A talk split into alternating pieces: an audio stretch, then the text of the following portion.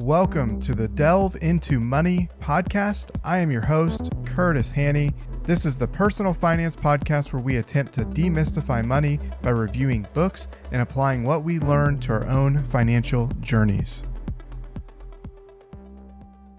Thank you so much for listening to episode number 48 of the Delve into Money podcast. Today, we're going to do a flashback episode to episode number five, where I talk about uh, how to create better money habits without relying on willpower motivation. And we're doing this because I didn't have a chance to record because of some personal things that came up. And some of these early episodes are not as listened to as they could be. And this was one of my favorites. So without further ado, here is uh, the episode number five, where I kind of talk about the book Tiny Habits. Today, we're going to talk about the book Tiny Habits, and we're going to talk about behavioral design, and we're going to talk about how this applies to your personal finances.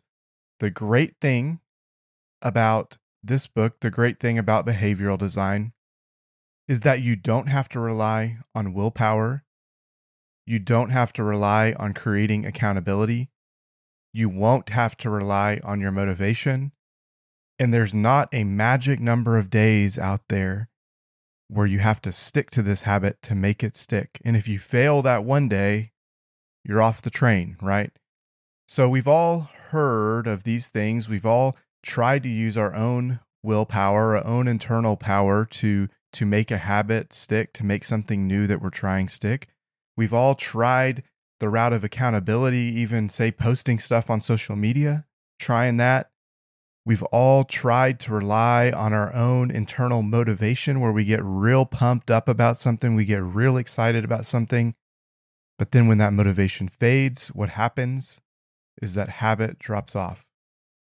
And then we've also heard it's 66 days or whatever, 45 days, whatever the number is that you've heard.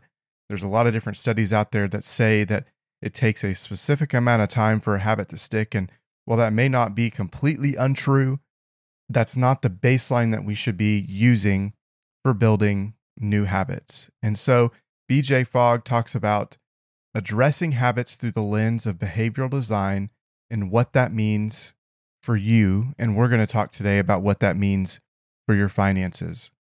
The basic idea in this book is you want to take a behavior, make it tiny, find where it fits naturally in your life, and nurture its growth. With the tiny habits method, you focus on small actions that you can do in no less than 30 seconds. BJ Fogg has a lot of clout when it comes to this topic. This book is a New York Times, Wall Street Journal, just every list bestseller. I read it when it first came out and I was really impressed with it. There's another book of a similar vein called Atomic Habits, which is probably uh, a little bit more widespread. But I found this book to be more helpful because of the scientific way it went about talking about it and how that made application of those things just a little bit easier. BJ Fogg is a habit expert uh, who is at Stanford University, and he has been talking about this method for 15 plus years, been teaching this method in classrooms. There's apps like Instagram and and other things that he's taught the people this method that have created these products based off of this behavioral design method. And it helps you build habits quickly and easily. BJ has tested this method with over 40,000 people, so it's tried and true over a long period of time. The idea with tiny habits is that you'll increase productivity by tapping into positive emotions to create a happier and healthier life. Uh, and he's extremely practical. So let's talk about this behavioral design that he has created. You can use the acronym BMAP, and this is the basis of what this what this method is. So BMAP is behavior equals the combination of your motivation, your ability, and a prompt.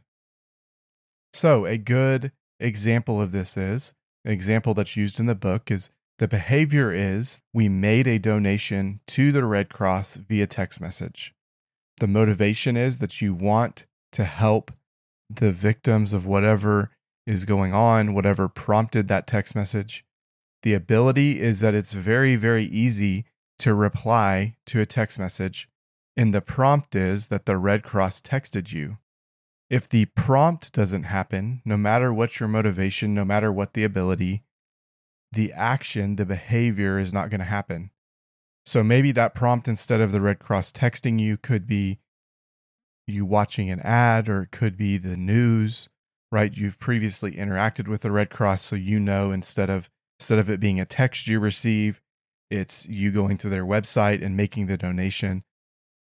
There's an infinite number of combinations, which is what is great as you break this down and think about it, is because there's no one way to build a habit to create a behavior that you want to create.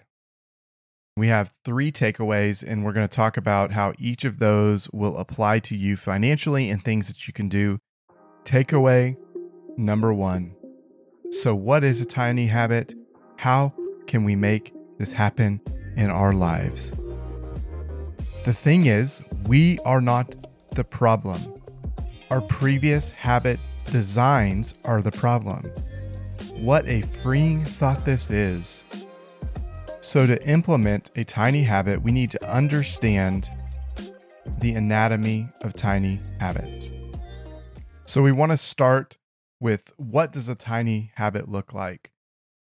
In the book, he talks about how a tiny habit starts with an anchor moment. This is an existing routine or event that happens that creates the starting point for the new tiny behavior. The second step of the tiny habit is the actual behavior itself. It's a simple version of the new habit you want that just helps you get started. And this is to immediately follow the anchor moment. And then the third and final step of the anatomy of a tiny habit is the instant celebration. And it's the thing that you do to create a positive emotion to encourage you to repeat the tiny behavior. So, the way that this would look is if you're wanting to say, add in flossing to your routine, the anchor moment is when you're brushing your teeth. And so you would create an anchor moment where you say, When I set down my toothbrush, I will pick up the floss. Picking up the floss is that new tiny behavior. You may choose to not floss at that point, but once you've picked up the floss, you're going to have the motivation, potentially or most likely, to go ahead and floss those teeth. And then the celebration is, you know, I don't know what's going to be motivating to you, but it could be a funny little tick like making a mouth noise. Ah, you know, whatever it is, just the freshness associated with the behavior of flossing. I kind of feel like the celebration period is um, a little bit cheesy. So I want to lean into that cheesiness and create a cheesy celebration. Just my opinion. You can do it however you want. When it comes to creating successful habits and changing our behaviors, we are extremely hard on ourselves. And a lot of times that stops us from achieving those. So, the great thing, they're actually the thing that we should do before we even embark on this journey of creating a new habit is we need to stop judging ourselves. We need to embrace the mistakes and embrace the discoveries and use them to move forward. This anatomy that we just talked about an anchor moment, tiny behavior, and instant celebration this is not going to come naturally at first. They're going to be false starts, but we want to push through those false starts and we want to continue to adjust the way we're approaching to better fit the outcome that we're trying to get. Some things that we try are just not going to work. We want to take the aspiration or the thing that we're shooting after, find an anchor moment we can attach it to, attach a tiny behavior related to that aspiration to the anchor moment, and then implement and push forward. Embrace the discoveries we make along the way, tweak and try new things. So, the the financial application that I would that I would give for you here is there are going to be financial goals that you want to achieve in your life.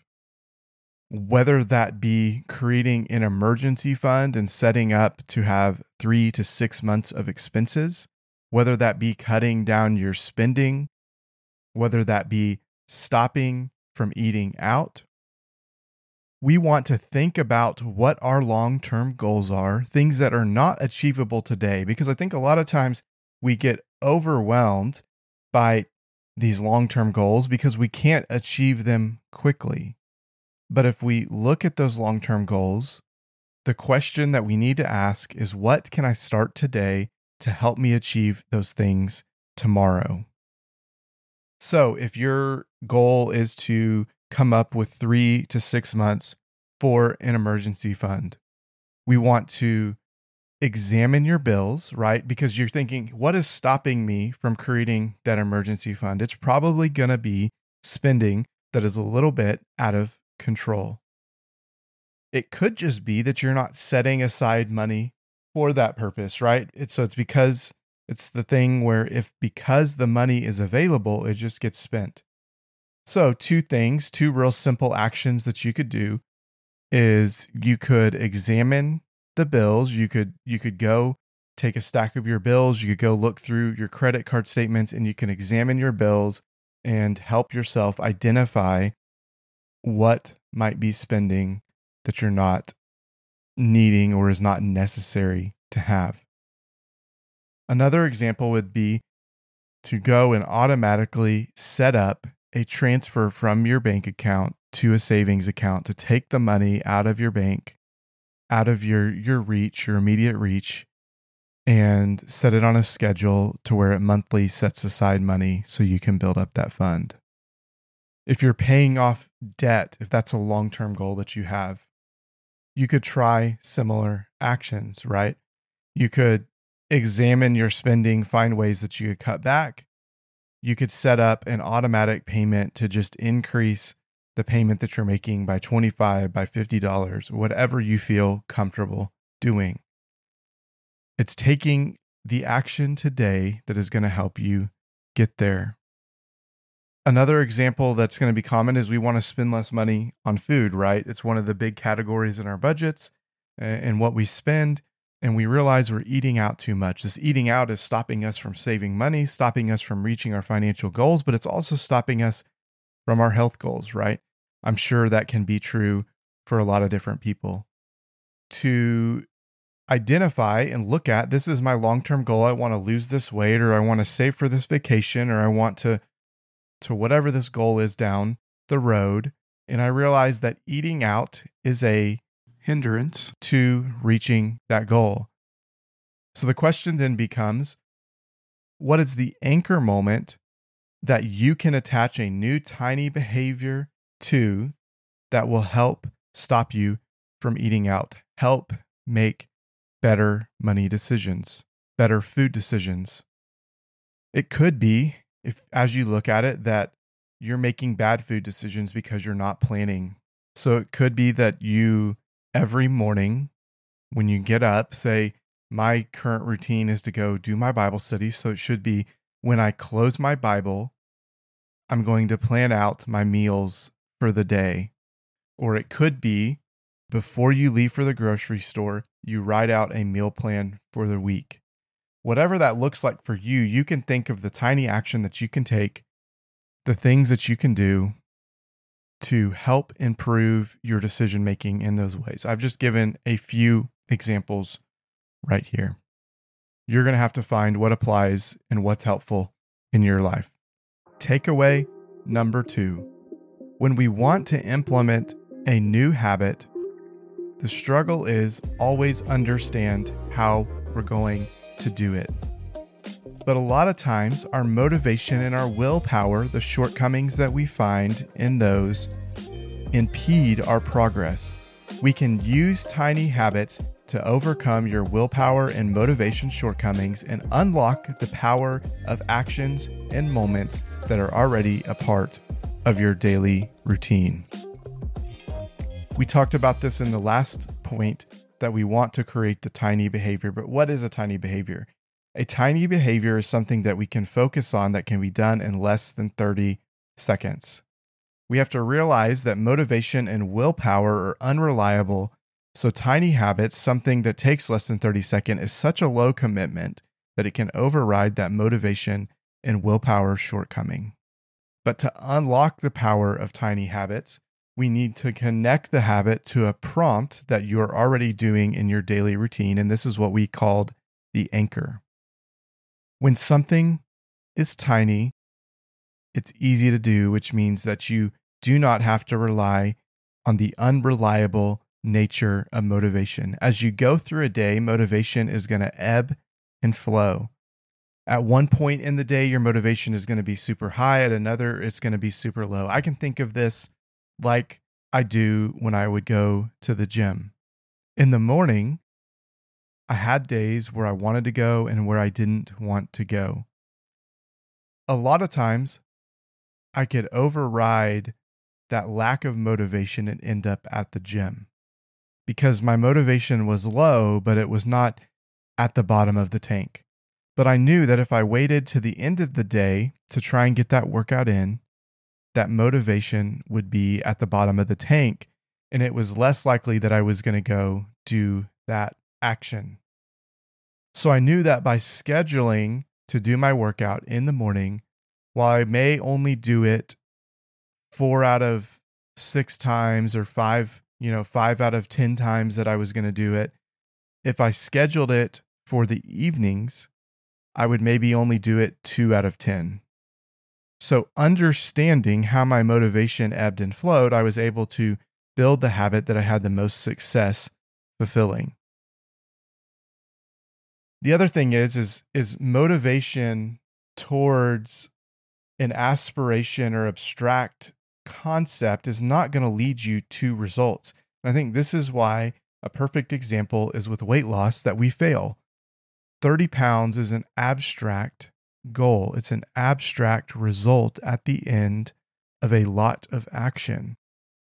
So if we set our goal at 30 pounds, the motivation is going to be hard to come by. So we need to create something that's going to increase our motivation, that's going to be a more short term payoffs.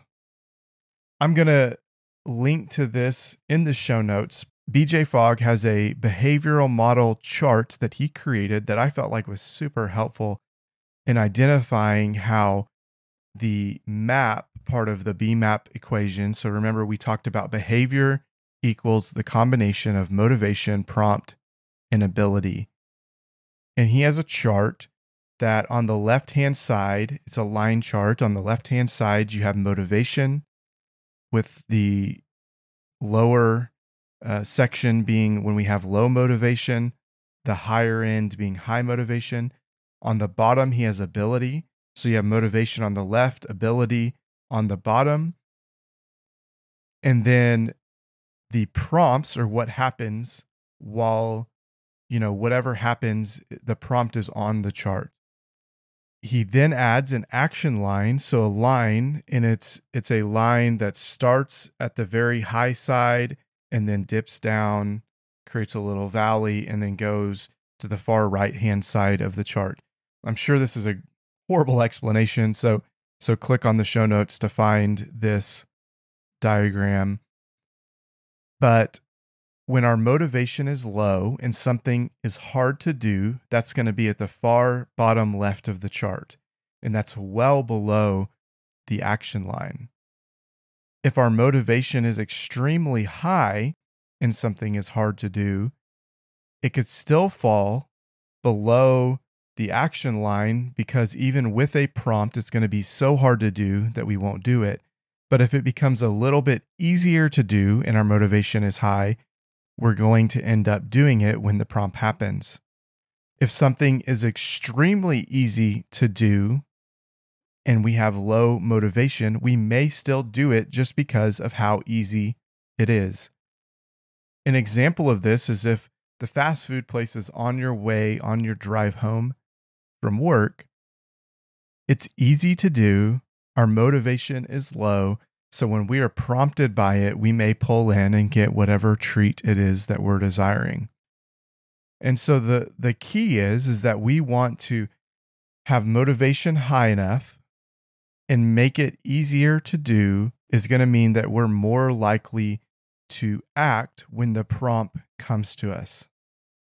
To add to this, as we do behaviors, they become more easy and they move to the right on the scale. So, something that initially, when you start maybe working out, maybe you made it a little bit easier. Maybe instead of going to the gym, you're doing it at home, and maybe you're choosing the morning. So, your motivation is maybe mid level, the ability to do it is mid level.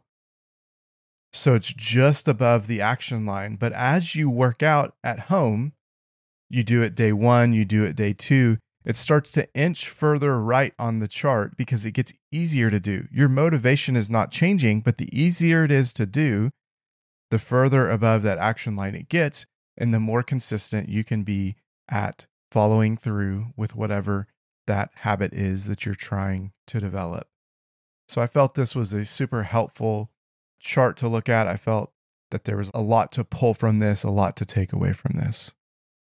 So let's talk real quick about the steps in behavioral design, and we'll jump on this and then we'll move on to point number three. Step number one is we want to clarify our aspirations, right? If we have an unclear aspiration out there, that goes to what I mentioned earlier. It's going to be hard to get motivated to do it because we don't know what that action looks like today. So, if we clarify it to something more concrete, more close to us, we can get more motivated to do that action.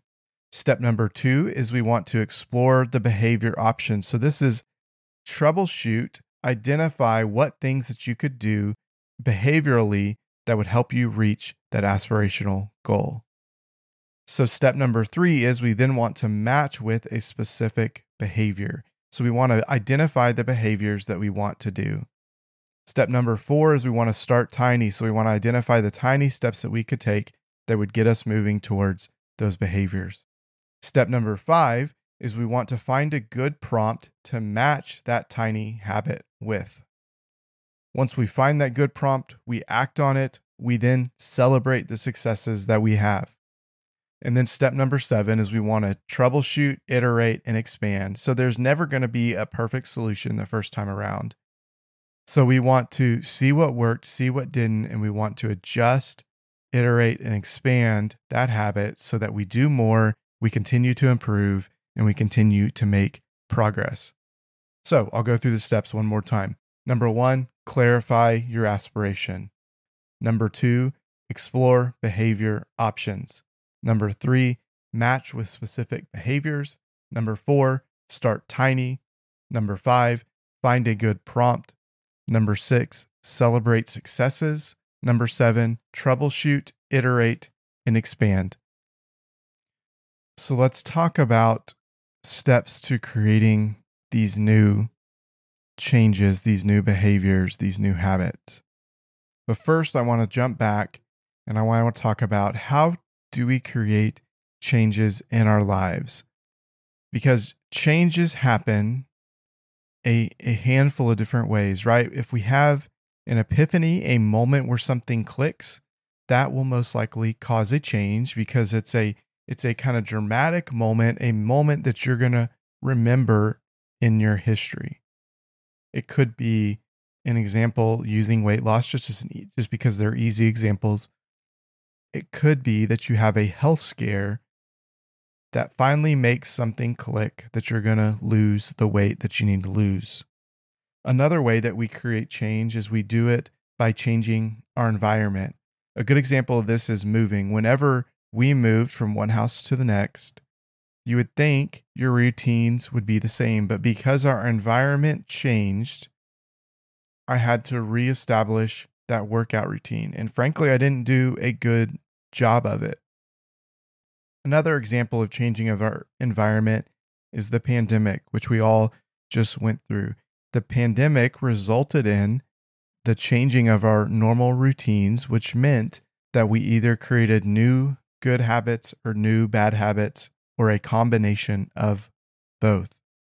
For us, the pandemic meant that instead of going to the gym, we were walking. So we were able to replace a habit. We were able to find something enjoyable. And I know a lot of people did this exact same thing. For many of you, your habit was getting up and going into work, but now it became you're sitting at home and working from there. So maybe your lunch habit changed because you had a different environment. And instead of being at work, you were now at home you now had things readily at your fingers. So this could be good, right? It could be good because instead of going to eat at a restaurant, you were eating what you had at home. But it could be bad because maybe instead now you were snacking, gaining weight. A third way that we can create change is what the whole premise of this book is based off of. And it's the really one artificial way that we can create change pretty easily, but that is to change our habits and create tiny steps so that we gradually make our way and we create new sequences that are easy to do, easy to be motivated, easy in ability, and we can align them with the prompts. The sequence that BJ Fogg talks about and is something that I think is going to be extremely helpful when we apply them to our finances is he has a statement says after I blank, this blank being a behavior you already do, I will blank, this blank being develop a new habit, whatever that new habit is. After I brush my teeth and lay down my toothbrush, I will pick up the floss. This is a great example of a new habit that will be easy to implement because your motivation, you're already there. The motivation is low even if the motivation is low, the ability is already there because it's going to be right next to your toothbrush. So we want to identify the things that we want to override, what precedes it, and then take the next step. A way that we can apply this to our finances is say that we're spending money that we're not aware that we're spending. It could be that after we check out in the grocery store, we're not recording or we're not remembering what expenses we have or after we go out to eat or whatever that looks like. So we could create a habit that when we sit down, we record our expense. So when we sit down in the car after the grocery store, we'll go into our app or whatever it is and we'll record the expense or record what we did.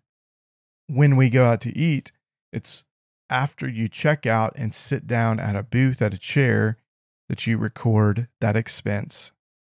We want to create these triggers that immediately after a specific behavior, and it's something that you're going to do consistently in the situations that you find yourself in, you will be able to then take the I will step and do that new habit. Another example, personal finance example that we can talk about is whenever we have payday and we receive our paycheck, maybe you get your check stub. Maybe you go online and you check what that looks like. You could say, after I receive my paycheck, I will go transfer money to pay off this debt, to do whatever that looks like. Now, we definitely want to automate, so I'm not suggesting you don't automate but there is some power in creating these sequences in ways that will help you make all of these choices second nature. Another example that we could use is we said after, say, you're at a store and you have an urge to buy something, you could say, let me sleep on it. Every time you feel that urge, you could say, let me sleep on it. Or every time you feel that urge, you could text your spouse and say, This is what I'm thinking about buying. What do you think?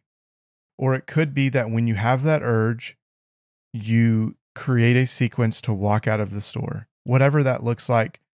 After I have that urge, I will turn away and walk the other direction.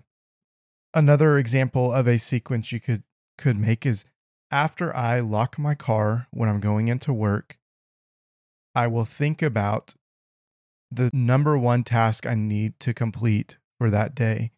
So when I click the lock button, either, you know, on in the car or on the little remote, the clicking of the lock button at your office creates the thought what is my number one priority for the day? So it gets you in that right mindset. Another thing personally is when you get home, it could be clicking that lock button on that car. The next step at home is what do I love? Think about what do I love about my spouse, about my children, whatever that looks like. So you're putting the thoughts in your head that are going to trigger a positive reaction or reaction that gets you to the result that you want.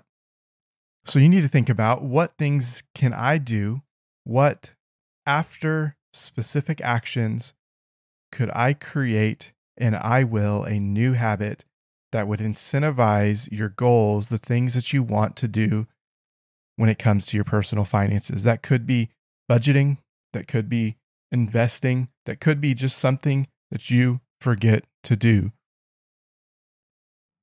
I don't know that this is a good one, but it's one I thought of. So, again, these are just uh, examples that that you can use after I lay in bed I pull out my phone and go to my budget app, right? That's going to create a sequence of things that you will do on a daily basis that's going to be reliable for you to take the steps to stay on top of your money. All of these are extremely personal, so it can be hard for me here in this this moment to come up with specific things that are going to help you because everyone's days are different, everyone's routines are different, everyone's goals are different. But BJ Fogg has on his website a recipe maker for new tiny habits and this will have a lot of great examples that you can learn from and that you can try and apply. I also have the book right here and I'm going to go through a few examples that he has for staying focused, the ones that I felt like were extremely helpful. It says, After I walk in the door at work, I will switch my phone to airplane mode and store it in my backpack. And so that could be store it, you know, wherever it be that you're not going to have easy access to it. After I set my backpack down, I will pick up an important task that I want to do immediately. After I pick my important task, I will clear my desk of all distractions. After I clear my desk, I will set a timer for 45 minutes. After I set my timer, I will put on my headphones to signal to others that I shouldn't be disturbed. After I put on my headphones, I will close all unnecessary windows on my computer. After my timer goes off, I will list what my next task should be and take a break. So, again, this is a perfect example of a number of a sequence that he has created that will trigger one thing after another that end up from him walking into the door at work to him getting 45 minutes of work done before he takes a break, before he gets distracted with anything else. I would love to hear some examples that you might have for your personal finances in this. I hope that you can can meditate on the things that you might want to do in your own life to create these habit sequences that will help you get you to the results that you need. So I want to thank you for joining me today here for this episode on tiny habits. Until next week, remember healthy financial decisions are intentional financial decisions. Intentional decisions this week lead to a healthy financial future. Start today and see you next week.